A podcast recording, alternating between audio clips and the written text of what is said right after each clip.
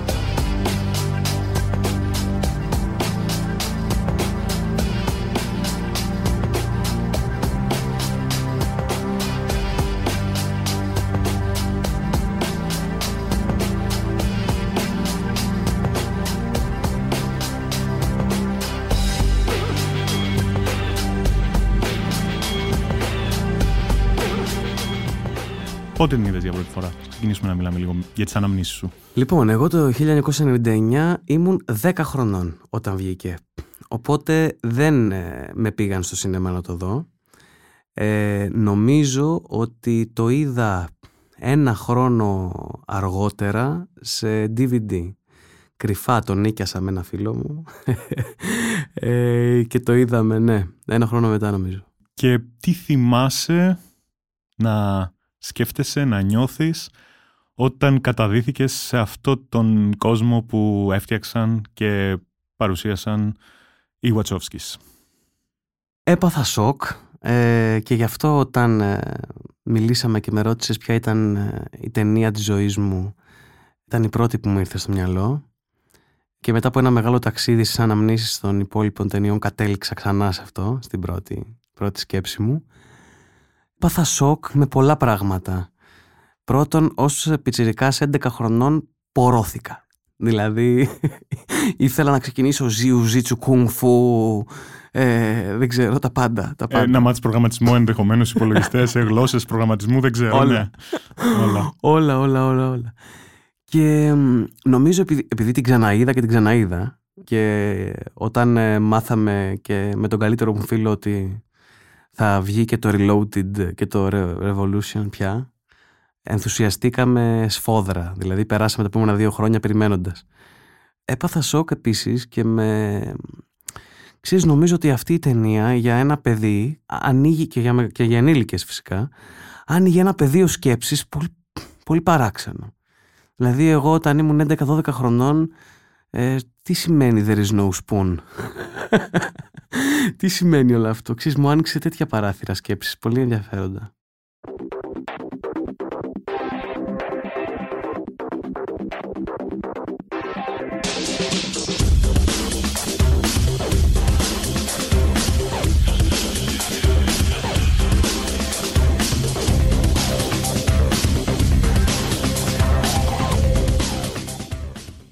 Μεγάλος στην Αθηνά.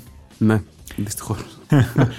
και μέχρι τότε, ας πούμε, ή μάλλον από τότε και μετά, γιατί μιλάμε για μια προεφηβική ηλικία στα 11, από ό,τι μου λες, ε, τι έβλεπες, τι ταινίες έβλεπες εκείνη την περίοδο; Όλο το Disney, ό,τι υπήρχε ε, από Disney. ό,τι έπαιζε μ, τις Κυριακές, ε, δεν ξέρω αν θυμάσαι, κάθε Σαββατοκύριακο που έπαιζαν ε, κάποια κανάλια μεσημέρι, κάποιες ταινίες. Karate Kid. Ε, Karate Kid βέβαια, τους Ducks που παίζανε χόκκι, μια ομάδα, Τη γαλάζια λίμνη. η γαλάζια λίμνη. Μπράβο, ναι. Και η γιαγιά μου είχε επίσης μεγάλη αγάπη στα δικαστικά δράματα. Οπότε βλέπαμε και πολλά δικαστικά δράματα. Ε, τέτοια πράγματα. Dragon Ball πολύ. Ήμουν σε αυτή, την, ε, σε αυτή τη φάση όταν ήρθε το Matrix. Ε, έχω να σου πω βέβαια ότι και εγώ ήμουν σε πολύ κοντινή ηλικία. Εγώ το είδα στα 12 όταν βγήκε. Και μάλιστα επειδή εγώ μεγάλωσα στη Ρόδο, ήταν ε, η πρώτη ταινία που α, είδα μόλις άνοιξε το πρώτο πολυσινεμά στη Ρόδο, το πρώτο multiplex. Οπότε καταλαβαίνεις ο συνδυασμός της εμπειρίας Ε, βέβαια. θέασης αυτής της ταινίας με τον καινούριο κόσμο ενός multiplex, πόσο έχει γράψει και σε μένα. 1999, όπως είπαμε, ένα, ο ορισμός του blockbuster, θα μπορούσαμε να το χαρακτηρίσουμε έτσι. Ε, έκανε πρεμιέρα στην Αμερική τον Μάρτιο εκείνης της χρονιάς, ενώ στην Ελλάδα ήρθε πολλούς μήνες αργότερα, δηλαδή τέλη Αυγούστου. Τότε συνηθιζόταν αυτό. Mm, ακριβώς, ε, υπήρχε μια μεγάλη καθυστέρηση. Ε, ένα budget ε, της τάξης των 60 κάτι εκατομμυρίων δολαρίων, σχετικά low budget για το, Βέβαια. για, για το επίπεδο της παραγωγής και για τους νεοτερισμούς, ε, γιατί οι Wachowskis ε, μέχρι τότε είχαν κάνει άλλη μία ταινία, το Bound, ε, παράνομα δεμένες, οπότε το στούντιο δεν μπορούσε να τους εμπιστευτεί μεγαλύτερο budget και έφερε πάνω από 460 εκατομμύρια δολάρια εισπράξεις παγκοσμίως. Θέλω να μου πεις καθώς ξεκίνησες να τη βλέπεις και να την ξαναβλέπεις, ειδικά τα επόμενα χρόνια αυτό που μου λες ε, περιμένοντας τα sequel, ανακάλυπτες καινούρια πράγματα κάθε φορά; Πάντα ανακάλυπτα κάτι που με, με ενθουσίαζε περισσότερο. Κυρίως σε σχέση με τα διάφορα επίπεδα που είχε η ταινία. Και όχι μόνο περιμένοντας το sequel και στα χρόνια που πέρασαν. Τελευταία φορά την είδα σε αυτή την καραντίνα πάλι. Και πάλι κάτι καινούριο καταλαβαίνω με την, με την πραγματικότητα που ζούμε και τώρα βέβαια. Όταν ε, φτάσαμε, αυτό έχει πλάκα, τώρα το σκέφτομαι όσο το λέω. Όταν εγώ ήμουν στη θεωρητική κατεύθυνση. Οπότε όταν φτάσαμε εκεί στο Λύκειο να συζητάμε για το πλατωνικό σπήλαιο και για την αισθητηριακή πραγματικότητα και για το ψέμα όλα αυτά, λέω παιδιά εγώ αυτά θα ξέρω από το Matrix. Δεν χρειάζεται να έρθω στην θεωρητική κατεύθυνση να τα μάθω. Όχι, είναι μια ταινία που όσο περνά τα χρόνια τη βρίσκω μπροστά μου πολύ συχνά.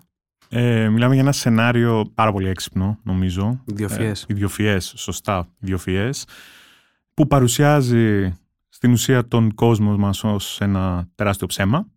Μια εικονική, τεράστια εικονική πραγματικότητα, στην οποία έχουν, ε, έχουν λάβει ε, τα ενία οι μηχανές, το artificial intelligence και μια ομάδα επαναστατών, στασιαστών ας πούμε, προσπαθεί να ζήσει στην πραγματικότητα. Σωστά; Ναι, ναι, προσπαθεί να συμπαρασύρει μαζί σε αυτή την ε, επανάσταση ας πούμε και τους υπόλοιπους σε εισαγωγικά κοιμισμένους ε, ανθρώπους.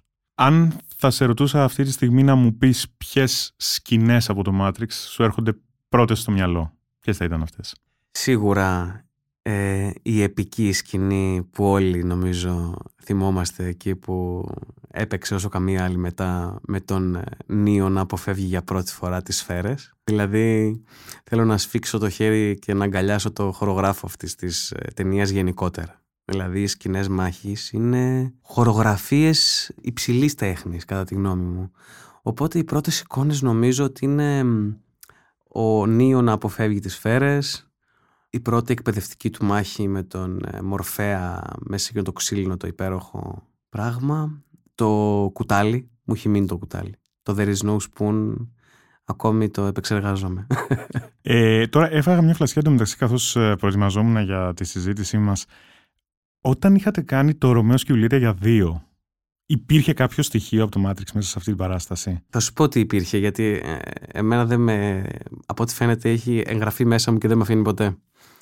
Ε, όταν χορογραφούσαμε τη μάχη, εγώ δοκιμάζοντάς το προσέθεσα, αν θυμάσαι, στη μάχη μεταξύ του ε, Τιβάλδου και του Μερκούτιο, είχα προσθέσει εκείνο το στοιχείο του slow motion γρήγορα. Slow motion γρήγορα. Κα- καλά το θυμάμαι λοιπόν. Ναι, Πα- Πάνε ναι. πολλά χρόνια που την έχω δει την παράσταση. Μιλάμε, τώρα Πρέπει να την είχα δει το 13-14, δεν θυμάμαι πότε ακριβώ. Αλλά έφαγα μια φλασιά και λέω τώρα, ε, έκανα μια σύνδεση. Νομίζω στο- στο BIOS πρέπει να την είχα δει. Ε? Στο, ε, Ναι, ναι, είχε παίξει. Είχατε παίξει είχε στο BIOS, ναι, ναι. Και λέω κάτι, κάτι από slow motion πρέπει να, πρέπει να είχατε βάλει. Υπήρχε, Ναι. υπήρχε. Και τώρα που το ξανέβλεπα το Matrix, με ενθουσίαζε πάρα πολύ αυτή η τεχνική που, αν δεν κάνω λάθος, σε ταινία τέτοιου τύπου τουλάχιστον, δεν την έχουμε ξαναδεί. Νομίζω ήρθε από τους ε, Wazowski. Ναι, ναι, ναι. Ε, είναι το λεγόμενο bullet time. Το, ε, έχει πάρει και όνομα δηλαδή. Διάβαζα, προσπαθούσα να καταλάβω ακριβώς τι είχαν κάνει τεχνικά ε, για να το καταφέρουν και μ, επειδή δεν προλάβαινε η κάμερα να περιστραφεί τέλος πάντων εκείνη την εποχή 360 μοίρες γύρω από μια σκηνή που Mm. θέλαν να δείξουν πάρα πολύ γρήγορα στην ουσία αυτό που κάναν ήταν να τοποθετήσουν πάρα πολλές φωτογραφικές μηχανές σε συγκεκριμένα σημεία στον τοίχο ε, και σε συγκεκριμένο διαφορετικό ύψος και με το που γινόταν το action ε, αυτές οι, οι μηχανές τράβαγαν διαδοχικά καρέ, οι φωτογραφικές και αυτό στη συνέχεια έδινε αυτή την αίσθηση του ότι εκτυλίσσεται η δράση σε slow motion ε, ενώ εμείς την παρακολουθούμε ως θεατές, παρακολουθούμε μάλλον το background ως θεατές να είναι σε κανονική κίνηση. Μμμ, είναι αυτό, μάλιστα. αυτό, αυτό το effect. Το οποίο Οκ. κοπιαρίστηκε μετά στη συνέχεια Full. τόσο πολύ. Ο Σνάιντερ το έκανε και αυτός σε μετά ε, κανόνα. Φανταστικό. Ίσως να είχε προηγηθεί... Εμένα μου θύμισαν... ε, όχι τότε φυσικά τώρα αργότερα. Μου θύμισαν σε στιγμές αισθητικές από τον Τίγρη και Δράκο ας πούμε. Δηλαδή ίσως επηρεάστηκαν από ανατολίτικο σινεμά για αυτές τις σκηνές. Καλά, γενικότερα ε, νομίζω ότι η τέχνη του μάγκα και του άνιμε τις είχαν επηρεάσει πάρα πολύ ε, καθώς ε, γυρνούσαν το, το Matrix ε, και θέλω να σε ρωτήσω το εξής τώρα. Ε, πότε αποφάσισες να γίνεις ηθοποιός; Ε, άργησα πολύ. Νομίζω προς τη... στο τέλος του Λυκείου Μμ. το πήρα απόφαση. Μέχρι τότε δηλαδή στη θεωρητική κατεύθυνση ε, προς τα πού προσανατολιζόσουν. προς την ε, νομική, Μμμ. προς τη φιλολογία που πέρασα κιόλας τελικά. Δεν ήξερα, να σου πω την αλήθεια. Δεν είχα ιδέα. Δεν είχα ιδέα. Μμ. Και κάποια στιγμή σαν κομίτης μου ήρθε η υποκριτική Μμμ. ως ε, επιλογή, πραγματική επιλογή. Γιατί εντάξει, ως σκέψη μπορεί να υπήρχε και νωρίτερα. Και μ, ποιες πιστεύεις ότι είναι οι μεγαλύτερες καλλιτεχνικές σου επιρροές από την παιδική και την εφηβική ηλικία; Ε, εγώ επειδή δεν ήμουν ένα παιδί που πήγαινε στο θέατρο, ούτε οι γονείς μου ήταν ιδιαίτερο θεατρόφιλοι, οπότε μ, μέχρι να τελειώσω το Λύκειο και μέχρι να μπω στο θέατρο τέχνης δεν πήγαινα ιδιαίτερο στο θέατρο. Οπότε θα έλεγα πως οι επιρροές μου ήταν ε, καθαρά κινηματογραφικές. Δηλαδή οι ηθοποιοί που θαύμαζα και ακόμη θαυμάζω περιόριστα είναι οι ηθοποιοί του Hollywood. Μ, Ξέρω ότι υπάρχουν τρομερά δείγματα κινηματογράφου και στην Ευρώπη και στην Ασία και σε όλο τον κόσμο. Αλλά ξέρεις, καμιά φορά όταν έχεις μεγαλώσει με κάποιους ε, ηθοποιούς θαυμάζοντάς τους, όσο και να περάσουν τα χρόνια, δεν, δεν σταματάς. Καλά, νομίζω ότι η δική μας γενιά ιδιαίτερα δεν μπορεί να, να αποφύγει από αυτό το σκόπελο. Έτσι. Το, Ω, το με Hollywood είναι... Ε, μας έχει μεγαλώσει σίγουρα. Έτσι, Ε, έτσι. αλλά μια και συζητάμε αυτό, θέλω να, να, να, να πω την κακία μου γιατί δεν μπορώ να, να, να μην την πω αυτή τη στιγμή. Ε, πόσο κακός ηθοποιός είναι ο Κιάνου Ρίβς. δηλαδή, βλέποντάς το ξανά χθες, σκεφτόμουν γιατί ο Λεωνάρντο Ντικάπριο είχε απορρίψει την πρόταση για να πρωταγωνιστήσει στο Matrix μετά το Τιτανικό. Θα ήταν μια τελείως διαφορετική ταινία, νομίζω. Ε, βέβαια. Αλλά Θα σου για πω. πες λίγο, για πες και πες μου Κοίτα. και, από, και ως επαγγελματίας πώς το βλέπεις. Θα σου πω. Νομίζω, καταρχάς, δεν ξέρω, τον λατρεύω αυτόν τον άνθρωπο. Από τον τρόπο με τον οποίο στέκεται και εκτός της κάμερας. Δεν ξέρω πόσο αντικειμενικός μπορώ να είμαι. Θα είμαι όμως. Πιστεύω ότι κάνεις σε όλες τις ταινίες λίγο το ίδιο πράγμα. Είναι λίγο γυάλινος, λίγο α, ε, άχρωμος, ένα περίεργο πράγμα που δεν καταλαβαίνεις, ε, δεν εκφράζει συναισθήματα, δεν, ε, σαν να είναι κλειδωμένο όλο το πράγμα, αλλά με ένα κλείδωμα με το οποίο αυτός ο ίδιος είναι χαλαρός μέσα σε αυτό. Είναι σαν σε αυτή την ταινία να τέριαξε κουτί. Αυτή δηλαδή η έλλειψη αντίδρασης για την εξωτερική πραγματικότητα που σε όλες, εντάξει, σε πολλές άλλες ταινίες δεν λειτουργεί, Μμ. ομολογουμένως. Σε αυτή την ταινία ήταν ε, καρφί. Είναι στην ουσία σαν να βλέπουμε την αποχάβνωση ενός ανθρώπου που το σύστημα ε, τον έχει ρουφήξει και δεν τον αφήνει να αντιδράσει και τελικά πώς ε, αυτό το πράγμα κάνει switch όταν ανακαλύπτει την αλήθεια. Ε. Ναι, ναι, αλλά και μετά την αποκάλυψη της αλήθειας ακολουθεί μια ερμηνευτική γραμμή και στις δύο επόμενες ταινίες, όπου ακριβώς αυτό το τίποτα του, το, αυτό το γυάλινο που έχει, ενισχύει λίγο αυτό του εκλεκτού. Ότι αυτό είναι ο εκλεκτός και με κάποιον τρόπο οφείλει να είναι και weird. και λίγο υπερόπτησε ότι εγώ το έχω το. Ναι, ναι, ναι. Είμαι αυτό. Right now, we're inside a computer program. Is it really so hard to believe? Your clothes are different, the plugs in your arms and head are gone. Your hair has changed. Your appearance now is what we call residual self image. It is the mental projection of your digital self. This. This isn't real. What is real? How do you define real? If you're talking about what you can feel, what you can smell, what you can taste and see, then real is simply electrical signals interpreted by your brain. This is the world that you know. The world as it was at the end of the 20th century. It exists now only as part of a neural interactive simulation. Μια και το λες αυτό λοιπόν, ποιες ήταν οι, ε, οι εντυπώσεις σου όταν κυκλοφόρησαν τα δύο sequel το 2003, τέσσερα χρόνια μετά δηλαδή; Δεν θυμάμαι να έχω ενθουσιαστεί ποτέ με sequel όσο τότε. Και τώρα, γιατί το, στη, αυτή την καραντίνα το ξαναείδα, το κάνω, το ζήσα όλο το, την τριλογία. Και τώρα βλέποντάς το επιβεβαιώθηκα. Δηλαδή δεν ήταν ο ενθουσιασμός του τότε. Ήταν πραγματικά, όταν τελείωσε το πρώτο, ήξερες ότι πρέπει οπωσδήποτε να υπάρξει δεύτερο. Δηλαδή δεν ήταν επουδενή από αυτά τα sequel που έλεγες γιατί το συνέχισαν. Μια χαρά ήταν. Έπρεπε να συνεχίσει. Δεν είχαμε δει καν τη Zion, ας πούμε, έτσι, στο πρώτο. Ε, βέβαια. βασικό. Ε, βέβαια, ε, Βασικό. βέβαια. Καλά, τώρα στο Reloaded μου θύμισε τη σκηνή με το, τη φανταστική σκηνή του πάρτι. Του πάρτι. Πω, πω, πω. Τι σκηνή ήταν αυτή. Φταίμε, λες και βλέπεις ε, στο καλύτερο φεστιβάλ θεάτρου του κόσμου να βλέπεις ε, με μία performance. Ήταν, Νομ- ε, Νομίζω ότι είναι το πάρτι που περιμένουμε όλοι μέσα στην καραντίνα να ζήσουμε όταν, όταν απελευθερωθούμε κι εμείς Ακριβώς. κάπως, τώρα που το λες. Ακριβώς, ακριβώς. Ήμασταν, ε, πάντα χρησιμοποιώ το πρώτο πληθυντικό επειδή με τον κολλητό μου ήμασταν το ίδιο άρρωστοι με αυτήν την Μμμ. ταινία. Τόσο που εμείς μεγαλώσαμε στο Παλιοφάλιρο, τόσο που μια μέρα ε, γυρνούσαμε από το φροντιστήριο, γυρνούσαμε από τα αγγλικά, δεν θυμάμαι από κάπου. Είχε γίνει κάποιο τρακάρισμα μικρό, δεν ξέρω, και είχε μ, καταρρεύσει το γυαλί από μια στάση λεωφορείου ε, που από μέσα είχε το reloaded την αφίσα. Και την πήραμε, φυσικά από ό,τι καταλαβαίνεις. Και την είχα στο δωμάτιό μου μέχρι να τελειώσω, μέχρι να φύγω από το σπίτι μου. Μμμ. Μέχρι 19 χρονών ήταν αυτή η αφίσα στο δωμάτιό μου. Μου πήρε καιρό να πείσω τη μάνα μου ότι δεν έσπασα εγώ τη στάση για να την πάρω.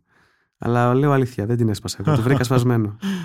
Εν τω μεταξύ, επιστρέφοντας στην αρχική ταινία να πούμε ότι ε, κέρδισε τέσσερα Όσκαρ, έτσι, σημαντικό. Τα τέσσερα στα τέσσερα για τα οποία είχε προταθεί εκείνη τη χρονιά, δηλαδή μοντάζ, ήχο, ε, μιξάζ και οπτικά εφέ. και κουστούμια αυτού την εγώ. Α, μια και το λες τώρα, πόσο επηρέασε επενδυματολογικά αυτή η ταινία όλες τις τάσεις των επόμενων ετών. Δηλαδή αυτά τα παλτό, τα μακριά παλτό, ας πούμε, δέρμα, βινίλ, όλο αυτό το πράγμα, πόσο το βλέπαμε παντού τότε. ε; Ναι, ναι, ναι, ναι, ναι. Φανταστικό, φανταστικό. Και όχι μόνο στο... Γιατί, εντάξει, ε, πήρανε λίγο επιρροές από goth, από emo του τότε αισθητικές και το πήγανε σε υψηλή ραπτική, το πήγανε πε- παραπέρα.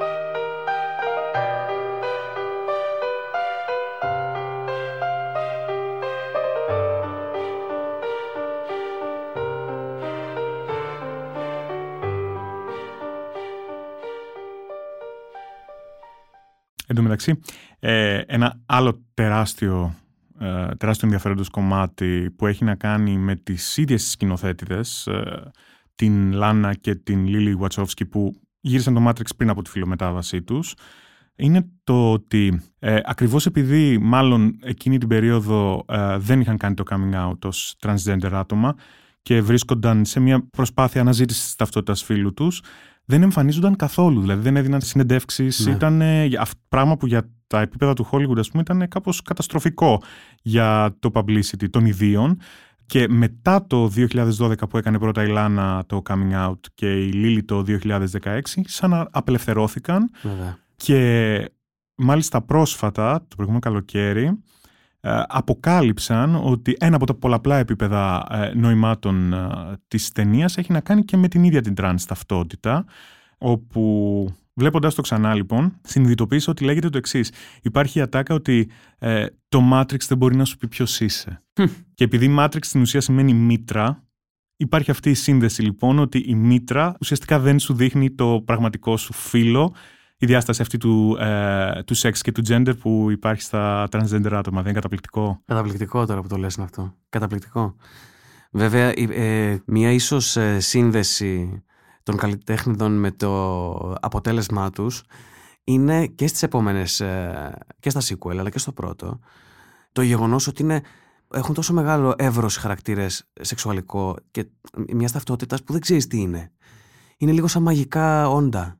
Ο Νίο, η Τρίνιτι, ο Μορφέας. Είναι λίγο κάπως ξέρεις, κάποιοι άνθρωποι που δεν σε νοιάζει καθόλου. Θα μπορούσαν να είναι άφιλοι ουσία, στην ουσία ή, ναι. ή ε, non-binary ενδεχομένως. Ναι, ναι, δηλαδή ναι, ναι, ναι, υπάρχει ναι. αυτή η ρευστότητα που περιγράφεις ακριβώς. αυτή, ναι. αυτή η ρευστότητα η οποία τους εξύψωνε κιόλας σε μια, πιο, σε μια μαγική διάσταση στα μάτια μου, ακόμα και τα δικά μου που ήμουν παιδί τότε. Ναι, είναι φοβερό. Φοβερό πώς κατάφεραν ε, και πέρασαν ουσιαστικά μια αλληγορία για τις ταυτότητες φύλου και για το σεξουαλικό προσανατολισμό εντελώς σε βαθύτερα επίπεδα. Δεν το κατάλαβε κανείς από το στούντιο γιατί ενδεχομένως αν το καταλάβαιναν θα κοβόταν εκείνη Τότε, την ναι. περίοδο. Το έχουν πει κιόλας ότι ε, δεν τολμούσαν να τα δώσουν αυτά τα πράγματα και μάλιστα είπαν ότι για τον χαρακτήρα της ε, Switch συγκεκριμένα από Μμ. την πρώτη ταινία Μμμ.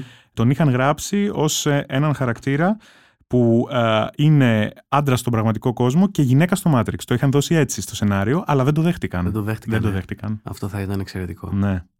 Καθώς προχωράνε τα χρόνια και ξαναβλέπεις αυτή την ταινία με πιο πρόσφατη προβολή αυτή που μου είπες ότι έκανες μέσα στην καραντίνα.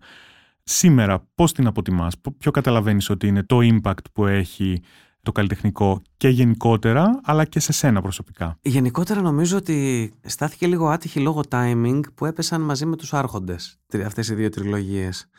Ε, δεν θεωρώ ότι επισκιάστηκε επουδενή, αλλά με κάποιον τρόπο η φρενίτιδα που επικράτησε για τους άρχοντες των δακτυλιδιών που ήταν και εντάξει, πιο παραμύθι, πιο πατούσε πάρα πολύ σε στερεοτυπικά πράγματα. Ε, εντάξει, πολύ όμο- όμορφες ταινίες, τώρα δεν το συζητώ, αλλά νομίζω ότι ε, ε, αδικήθηκε λόγω του timing εξαιτίας αυτού του πράγματος. Εγώ, κρίνοντας το δικό μου φυσικά ε, αισθητήριο, δεν καταλαβαίνω γιατί δεν συγκαταλέγεται, να σου πω την αλήθεια, στις ίσως 100 καλύτερες ταινίες όλων των εποχών. Σε λίστες ας πούμε με, Ναι. που περιλαμβάνουν ε, ναι, τις, Ναι, ε, ναι, ναι. τη βάζουν σίγουρα στις καλύτερες sci-fi ταινίες, αλλά νομίζω ότι μένει εκεί, έχεις δίκιο. Ναι, ναι. Μένει εκεί ενώ νομίζω είναι μια πολύ ευρεία ταινία και από τις ελάχιστες ταινίες οι οποίες μιλούν ανοιχτά για την αμεσοδημοκρατία, για την ε, θεωρητική αναρχία, για την αντίσταση και πραγματικά απορώ πως τους άφησαν να μιλήσουν τόσο ανοιχτά για αυτά τα πράγματα και στο V for Vendetta επίσης. Πολύ περισσότερο. Βέβαια, και για να τεινάσουν και το κοινοβούλιο. βέβαια. Ναι, νομίζω ότι είναι λίγο αδικημένη, να σου πω την αλήθεια, ε, από τις κουλτουριάρικες άλλες ε, ταινίες. Εν τω μεταξύ, μια και το λες αυτό, να πούμε ότι ε, το 1999 βγήκανε καταπληκτικές ταινίες. Πραγματικά. το, το αναφέρουν και σε πολλά σχετικά άρθρα που είχαν βγει πρόπερση με αφορμή τα 20 χρόνια, ας πούμε, από, το, από εκείνη τη χρονιά. Λοιπόν, το 99 κυκλοφόρησαν, έχω κάνει μια λίστα. American Beauty, Πίστευτο. Μάτια ερμηνικά κλειστά. Όλα για τη μητέρα μου, το Αλμοδοβάρ. Ghost Dog, Jarmus. Blair Witch Project. Μανόλια του Paul Thomas Anderson. Αυτόχειρες Παρθένη τη Σοφία Κόπολα.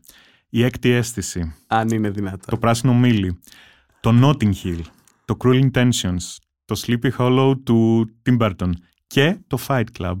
Αν είναι δυνατόν. Το Fight Club Και το που Fight Club. επίσης είναι μια ταινία, βγήκε την ίδια χρονιά και μιλάει στην ουσία για την αναρχία και για τις ε, Ναι, ε, προεκτάσεις της. ναι, Είναι ναι. φοβερό. Βέβαια πάτωσε το Fight Club. Πάτωσε το Fight Club. Ήταν, ε, Βρήκε το κοινό του μετά. Ναι, βέβαια. ναι, ναι. Ε, νομίζω ανακαλύφθηκε από τη δική μας τη γενιά αργότερα και Μμ, μμ. ε, εξυψώθηκε Έτσι. στο έτσι. σημείο που του αξίζει. Αλλά ναι, όπως λες, ε, το κομμάτι της επανάστασης, το κομμάτι της, ε, και της αναρχίας και του, της αντίδρασης στο κυβερνών σύστημα είναι και στο Matrix ε, αναλύεται με φοβερό τρόπο, έτσι. Πάρα πολύ. Και εντάξει, ο- ε, είναι και θέμα ανάγνωσης, αλλά ας πούμε ο Smith, ο Agent Smith, το γεγονός ότι ο επαναστάτης ε, Νίο τον συνθλίβει και σε, πρώτα τον αφομοιώνει και μετά τον σπάει σε χιλιάδες κομμάτια. Ε, από μόνο το αυτό έχει ένα συμβολισμό Είναι αδιανόητο. φοβερό, δεν το είχα σκεφτεί αυτό. Είναι Αδιανόητο. φοβερό αυτό που λες, ναι. ναι. Ε, και ότι επιστρέφει ο Agent Smith στο δεύτερο, μπορώντας ο ίδιος να αντιγράψει τον εαυτό του σε πάρα πολλούς. Δηλαδή, είναι, πώς το λένε, μπορεί να εκραγεί το κεφάλι μου.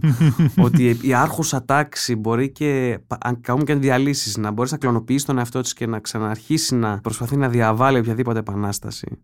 Είναι φανταστικό. Είναι, φαντα- οι άνθρωποι είναι, κατά τη γνώμη μου, ε,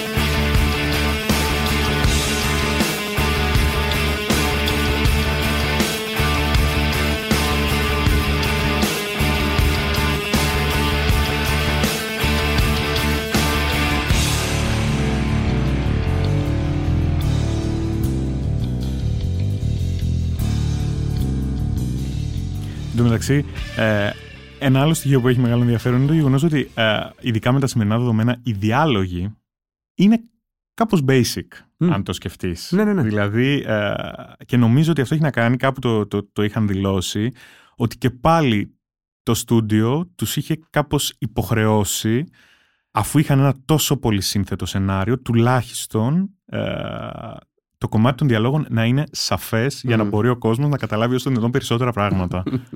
είναι φοβερό. Ναι, ναι. Ε, ξέρεις, είναι όντως. Αν δεν μου το έλεγες, δεν ξέρω αν θα το πρόσεχα ακριβώς. Τώρα το προσέχω που το λες. Αλλά μ, δεν με πειράζει. Γιατί ε, εγώ που το είδα και σε αυτήν την ηλικία που το είδα, δηλαδή ήδη ήταν too much για μένα. Οπότε νομίζω ότι το Basic ίσως βοήθησε την ταινία να αποκτήσει τόσο μεγάλο κοινό. Αυτό. Μεγαλύτερη απήχηση, μεγαλύτερη στόχευση και ο καθένας μετά καταλαβαίνει ότι καταλαβαίνει. Νομίζω κάπως έτσι. Έτσι. Μας χωρίζουν περίπου 9 μήνες λοιπόν από το νούμερο 4, το οποίο έχει ανακοινωθεί ότι θα κυκλοφορήσει στις 22 Δεκεμβρίου. Αχ, για να δούμε. Για να δούμε. Το βλέπω για αναβολή εγώ, ελπίζω Μμ, όχι. ε, ναι, ε, αν δεν προκύψει κάποια αναβολή. Όπου επιστρέφουν φυσικά Keanu Reeves και Carrie-Anne Moss, η Jada Pinkett από το, από το sequel και ο Lambert Wilson. Έχει μαζέψει η Λάνα, γιατί το σκηνοθετεί μόνο η Λάνα Wachowski σε αυτή την περίπτωση. Έχουν μαζέψει Jonathan Groff, την Μπριγιάνκα Τσόπρα. Αντί για Μπελούτσι, έχουμε Ε, ναι. πάρει μια άλλη καλονή. Ε, Neil Patrick Harris ε, και το μισό cast από το Sense8 ε, που κάναν μετά τη σειρά του Netflix. Τι Φανταστικό. περιμένεις από το 4. Πες μου λίγο τα expectations σου. Πω πω δεν ξέρω.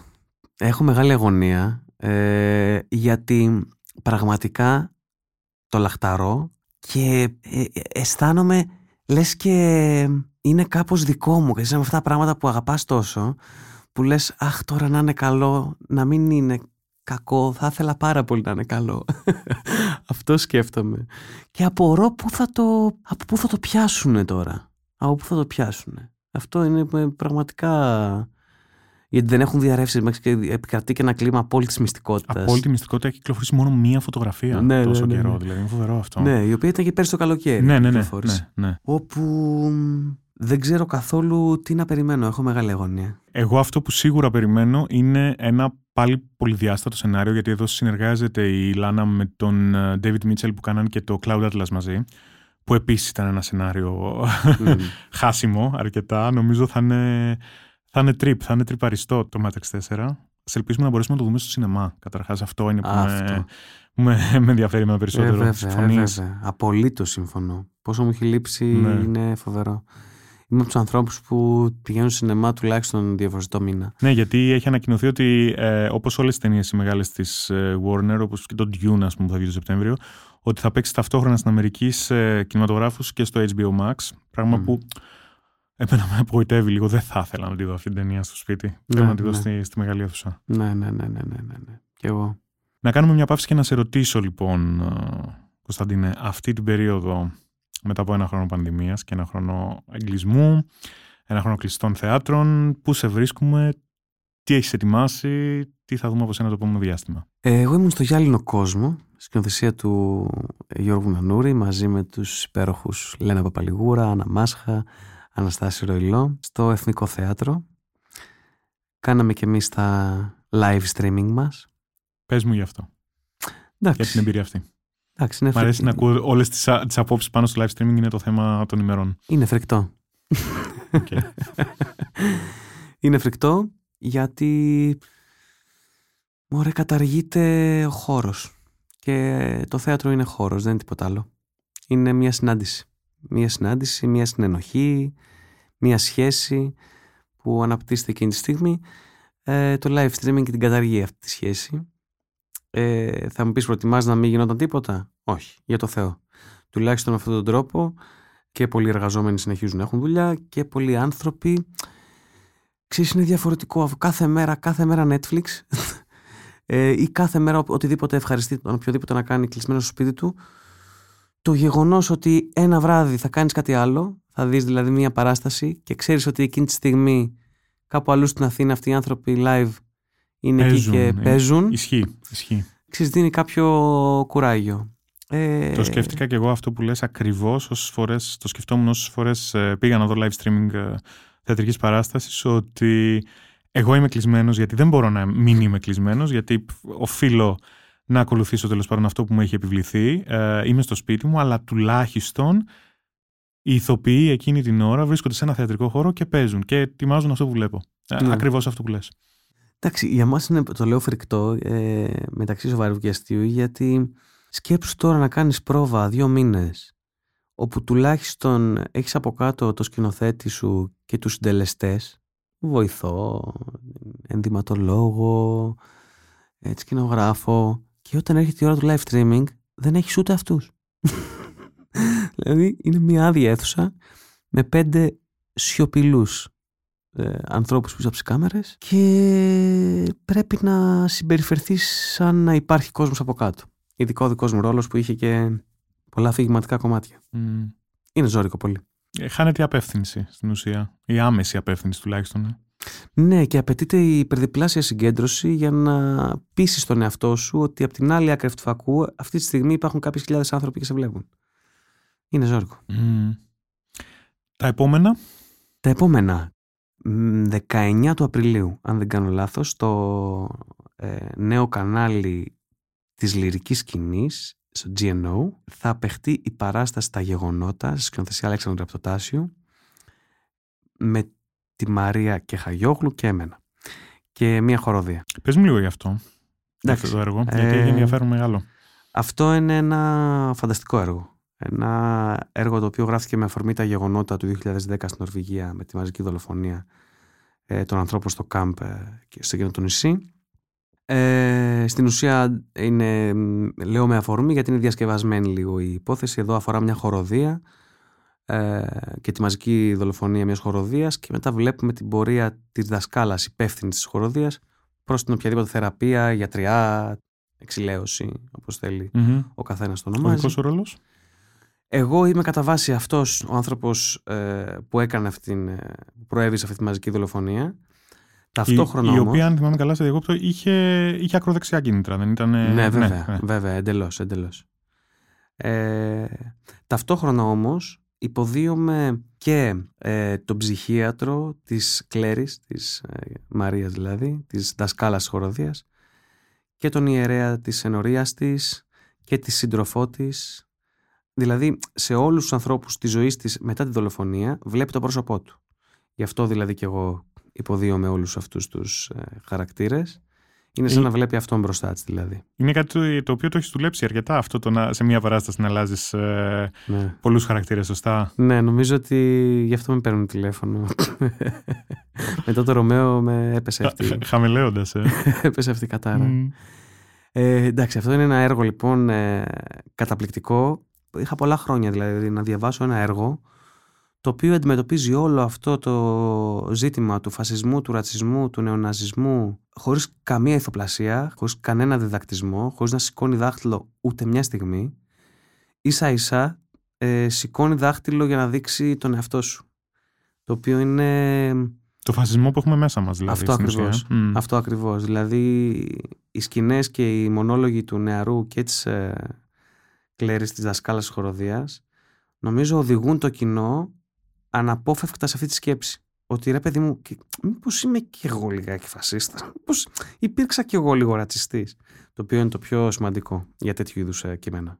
Εναλλακτική σκηνή της ε, Ναι. εθνική λυρικής σκηνής. Ε, GNO TV, όπως είπες, από μέσα Απριλίου. Ε, μπορούμε να προμηθευτούμε ήδη τα εισιτήρια, νομίζω. Και γιατί ξέρω ότι ε, προετοιμάζεσαι αυτή τη στιγμή και για κάτι Ναι. άλλο.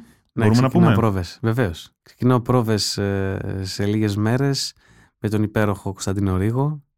Τα φιλιά μας να τους στείλουμε, αν μας ακούει, γιατί ξέρω ότι μας ακούει. Βεβαίως, βεβαίως. Ε, για τους υπείς, το Αριστοφάνη, για την Επίδαυρο και κάποιο μικρό ταξίδι φαντάζομαι γύρω-γύρω στα αρχαία θέατρα. Εντάξει, τώρα...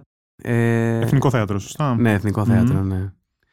Ε, αισθάνομαι πολύ τυχερός που θα δουλέψω με αυτόν τον άνθρωπο γιατί τον παρακολουθώ χρόνια. Θεωρώ ότι είναι μια, κατηγο- μια κατηγορία μόνος του στα ελληνικά χορευτικά, εικαστικά δρόμενα, θεατρικά δρόμενα. Και πόσο τέλειο που θα τον δούμε επιτέλους να σκηνοθετεί αρχαία κομμωδία, ε; Δεν είναι Ναι, Αριστοφάνη. Δηλαδή, Βέβαια. θέλω πάρα πολύ να δω τον Αριστοφάνη με τη ματιά του Ρίγου. Δηλαδή, Ναι, ναι, ναι. μου κάνει ε, εντύπωση αυτό Ναι, και σαν ναι, ναι. σκέψη μόνο. Όχι, ναι, και εγώ χάρηκα πάρα πολύ όταν ε, μιλήσαμε και κλείσαμε τη δουλειά αυτή. Και ανυπομονώ να ξεκινήσω πρόβες. Ε, η τελευταία φορά που είχες πάει επίδα- επίδαυρο ήταν ε, με τους Ορνίθε ή είχε ξαναπάει. Ε, με τους Ορνίθε, ε; Ναι, ναι, ναι. Ε, με Καραθάνο. Με καραθάνω. Ε, φαντάζομαι τη λαχτάρα σου να επιστρέψεις στο αρχαίο θέατρο, ειδικά στη συνθήκη που ζούμε τώρα. Ε, Σωστά. ναι, ε, Μμ. ναι, ε, ναι, εντάξει, αυτό το θέατρο είναι δώρο για κάθε ηθοποιό.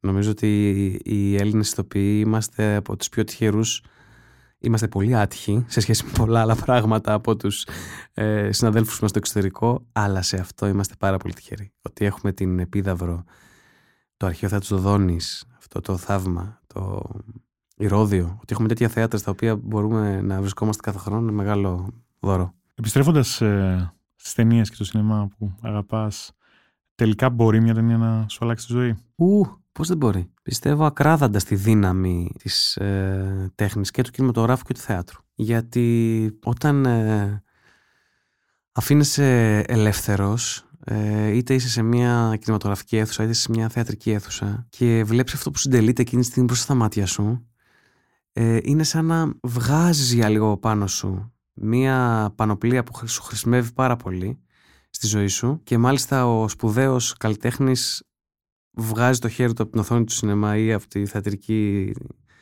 ε, σκηνή και στη βγάζει ο ίδιος την πανοπλία, δεν χρειάζεται καν εσύ να τη βγάλεις.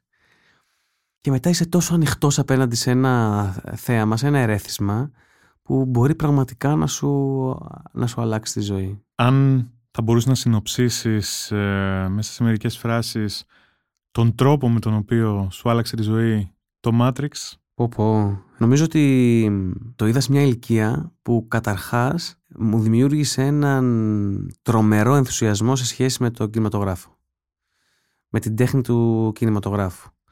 Δηλαδή το γεγονός ότι, αν δεν κάνω λάθος, το Reloaded βγήκε το 2003. Μμμ. Τέσσερα χρόνια μετά, δηλαδή στα 15. Όταν δηλαδή πια είχε φτάσει αυτή η στιγμή που και πριν είχα δει και άλλες ταινίες φυσικά, αυτή η λαχτάρα που θυμάμαι είχα πάρει το, το λεωφορείο από το Φάληρο για να πάω στο Ρέντι που ήταν τότε τα... Ακόμη είναι. Το τα Village, σινεμά, το τα... μεγάλο, ναι, ναι. ναι, ναι.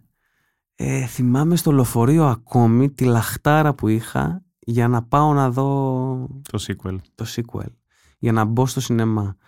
Και αυτό το πράγμα με ακολουθεί ακόμη. Και αυτό είναι πα- πάρα πολύ σημαντικό νομίζω για έναν ε, ε, καλλιτέχνη, ό,τι και να είναι. Εντάξει, εγώ ε, είμαι ηθοποιός και νομίζω έχει μια περισσότερη σημασία αυτό για μένα. Εύχομαι να βρίσκεις πάντα πράγματα που να σε εμπνέουν και να σε ε, ενθουσιάζουν έτσι όπως ε, σε ενθουσίασε τότε και εμένα δηλαδή. Και για μένα πάει αυτό, το λέω και τον εαυτό μου, το, το Matrix όταν βγήκε, όταν το πρώτο είδες. Το εύχομαι και εγώ απολύτως. Κωνσταντίνε Βιμπή, σε ευχαριστώ πάρα πολύ για αυτή τη συζήτηση. Εγώ σε ευχαριστώ, Αλέξανδρε. Μιλήσαμε για το Matrix 1999, τον Λάνα και Λίλι Γουατσόφσκι, την ταινία που σου άλλαξε τη ζωή. Ήταν το podcast Life η ταινία της ζωής μου. Μέχρι την επόμενη φορά, γεια σας. Τα podcast της LIFO ανανεώνονται καθημερινά και τα ακούτε μέσα από το LIFO.gr ή τις εφαρμογές της Apple, του Spotify ή της Google. Κάντε subscribe πατώντας πάνω στα αντίστοιχα εικονίδια για να μην χάνετε κανένα επεισόδιο.